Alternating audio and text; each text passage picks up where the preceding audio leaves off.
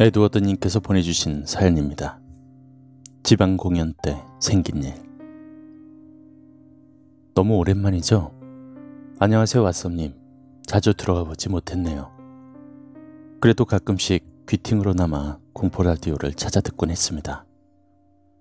자, 이제 거두절미하고 제가 최근에 겪었던 잊지 못할 경험을 풀어볼까 합니다.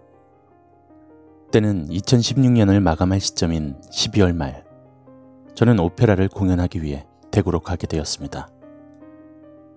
서초동에 있는 예술의 전당 앞에서 출발하는 버스에 몸을 싣고 거의 4시간 반이나 되는 거리를 달려 대구 예당 오페라 하우스에 도착했습니다.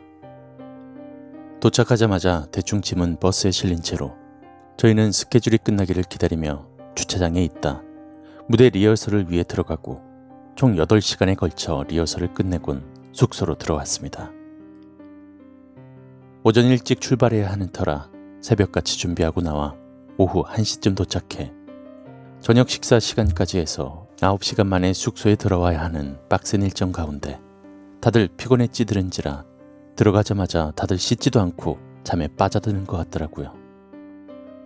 방은 2인 1실로 쓰게 돼 있었고 저는 말이 2인 1실이지 같이 쓰기로 했던 후배 녀석이 교회 지휘 때문에 왔다 갔다 해야 하는 탓에 저는 거의 혼자 방에서 지내게 되었습니다. 저도 너무 피곤해 쌓인 터라 얼른 씻고 자야지 하는 마음으로 개운하게 샤워를 끝내고 TV를 보다가 잠들 생각으로 TV를 켰습니다. 30분 정도 보고 있자니 출출하기도 했고 배도 약간 고팠던지라 마침 들어올 때 입구 오른편 방향으로 김밥집이 보였어서 김밥 한 줄, 그리고 편의점에 들려 컵라면 하나를 사들고 들어왔습니다. 저희가 묵고 있던 숙소가 모텔이었고 모텔촌이라 불릴 만큼 주변은 온통 모텔 천지였죠. 어쨌든 저는 사온 김밥과 라면을 먹고 하룻밤을 보냈습니다. 이튿날이 되어 오전 식사를 마치고 약간의 여유를 즐긴 후 다들 모여서 공연장으로 향하고 그날도 어김없이 같은 일정을 반복하며 하루를 보내고 있었습니다. 게다가 저희 오페라 공연 때 뮤지컬 배우 겸 영화 배우로 유명한 홍지민 누나가 특별 게스트로 같이 하게 되면서 오랫동안 알고 지냈던 사이였기 때문에 오랜만에 인사를 나누게 되었고 그간의 일들을 대화를 통해서 이야기꽃을 피우며 또 그렇게 하루를 보내고 숙소로 돌아왔습니다. 마침 그날은 저랑 같이 쓰기로 했던 후배 녀석이 교회 일정 때문에 가야 한다며 서울로 향했고 전 오랫동안 하던 지휘자 자리를 내놓고 왔기 때문에 또 그날 하루의 여유를 즐기게 되었습니다.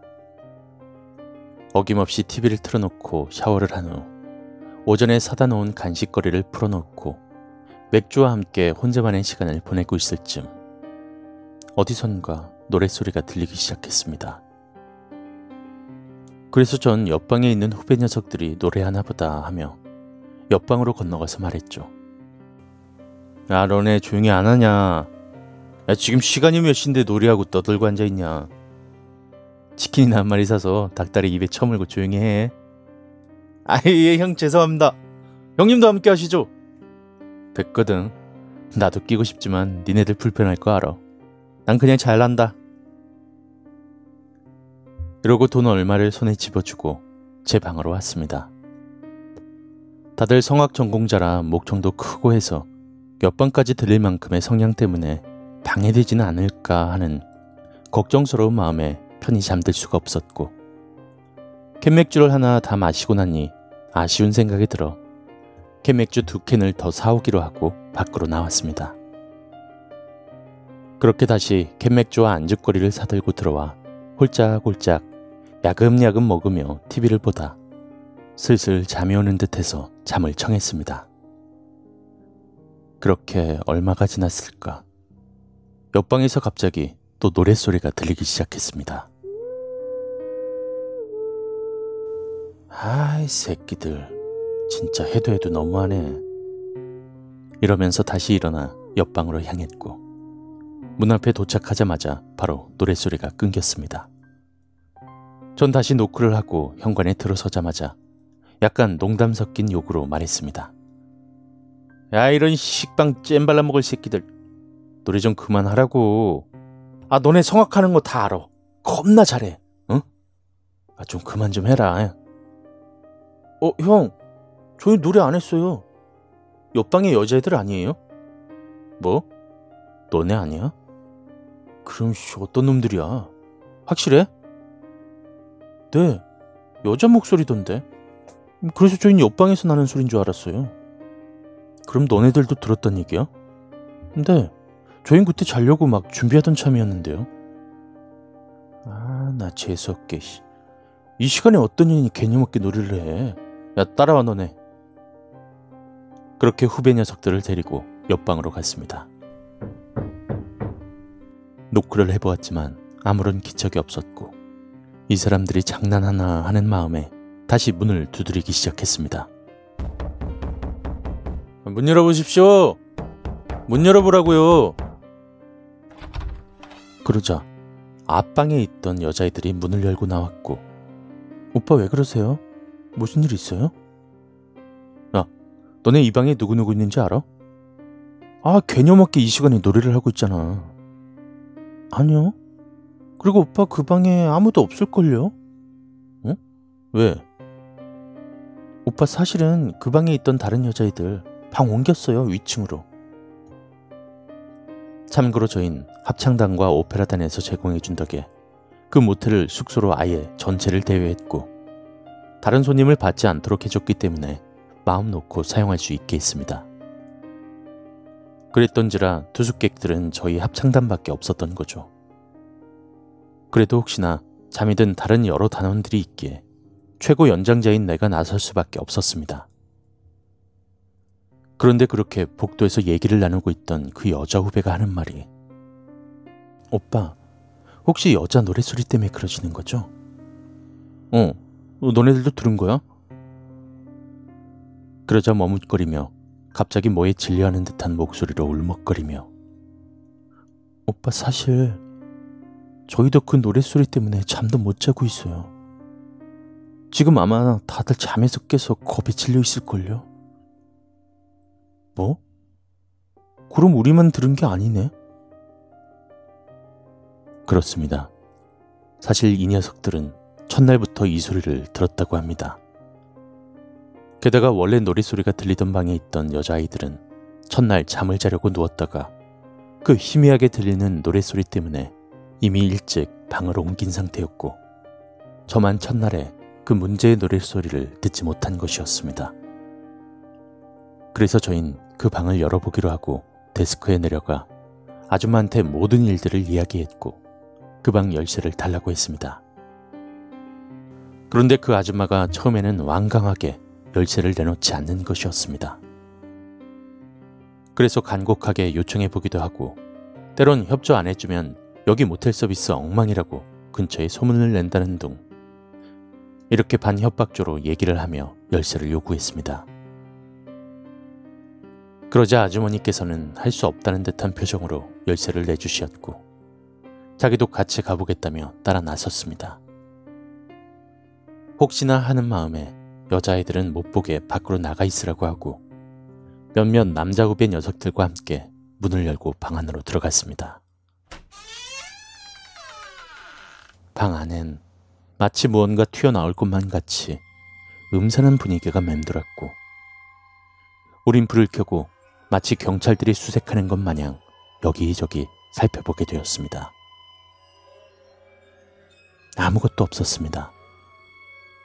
그래서 그냥 문을 닫고 나오기 위해 후배들 먼저 나가라고 하고 제가 맨 나중에 나오기 전 다시 한번 쑥 훑어보고 나오려는 찰나 제 귓가에 또다시 노래소리가 들려오기 시작합니다.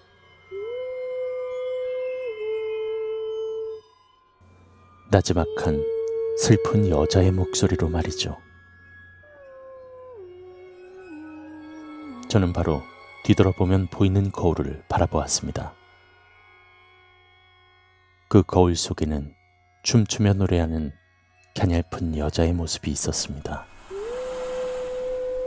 순간 웬만한 무서움이라곤 느끼지 못할 만큼 간이 큰 제 심장도 오그라들 정도로 엄청난 공포감을 느끼게 되었습니다.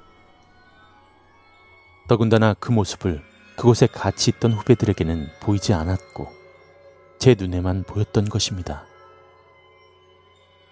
그런데 정말 놀라운 사실은 노랫소리는 똑같이 다 들었다는 겁니다. 그러고는 갑자기 그 거울 속에 비친 여자가 슬금슬금 제 쪽으로 다가오는 것이 아니겠습니까? 저는 숨 한 번 크게 고르고 헛기침을 한 후 거울을 깨버리곤 아주머니에게 말했습니다. 아줌마, 빨리 이 깨진 거울 치우시고 여기서 좀 멀리 떨어진 쓰레기장에 갖다 버리고 오세요. 이렇게 말을 하고 난 후 아주머니에게 다시 말을 이어갔습니다. 그리고 아주머니, 당분간 절대로 이 방에 거울 놓지 마세요. 그리고 무당 불러서 구술하시던지 아니면 주변에 아는 목사님 불러서 예배를 한번 드리십시오. 그런데 이왕이면 예배를 드리는 게 좋으실 것 같네요. 제가 크리스찬이라서요. 아유, 그래야 되나?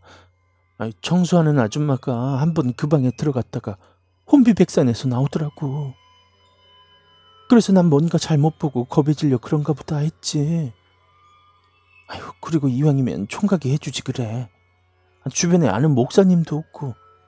더군다나 얼마 전에도 그런 비슷한 일이 있어서 경찰들까지 불러봤지만 경찰도 별 소득 없이 돌아가고 하는 말들이 꼭 귀신 들린 방 같다고 막 그러면서 돌아가더라고. 그런데 이 장사를 안 할 수도 없고 할 수 없이 그냥 좋지도 못하고 지금까지 해오고 있긴 한데 이를 어쩌나. 어, 그럼 아주머니 이렇게 하시죠. 일단 방에 있는 사람들 다 내보내세요. 그리고 절대 무슨 일이 있어도 이 방엔 들어오지 마시고요. 그리고 삼시가 너는 근처에 있는 교회든 성당이든 아무데나 들어가서 목사님이든 신부님이든 한 번만 빨리 모셔와. 지금 빨리. 어, 네, 형. 전 그렇게 원치 않던 행동을 하게 되었습니다.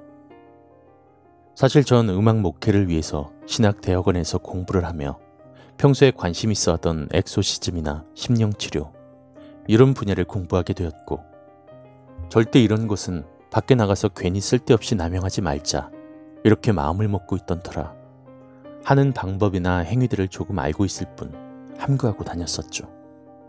그게 철칙이거든요. 나가서 일체 그런 행위에 대해서는 언급하지 말라고 선언문 비슷한 걸 작성하게 됩니다. 그렇게 후배 녀석은 신부님을 모셔왔고 신부님과 잠깐의 대화를 마치고 그 방으로 들어갔습니다. 물론 저도 신부님이 하라는 대로 약간의 언급을 받고 제 정수리에 성수라며 물을 찍어 바르시더라고요. 그렇게 모든 의식이 시작되었습니다. 그리곤 그 다음부턴 얘기하지 않겠습니다. 어떤 일을 행했는지. 그렇게 그날 밤 새벽 시간까지 저희는 뜬 눈으로 밤을 새우고 다행히도 공연은 저녁 시간이어서 늦게까지 자고 일어나 공연을 했고 무사히 일정을 마칠 수 있었습니다. 그런데 더 놀라운 것은 그때 그 현장에 있던 저희 합창단 단원들이 그 일을 새카맣게 까먹고 그날의 일을 전혀 기억하지 못하는 것이었습니다. 그리고 서울로 올라온 그날 밤, 전 밤새 잠도 못 자고 제 방 거울 속에 비친 그 여자 때문에 밤을 지새워야 했습니다. 그리곤 그 여자가 저에게 하는 말이 노랫소리처럼 들려오기 시작했습니다.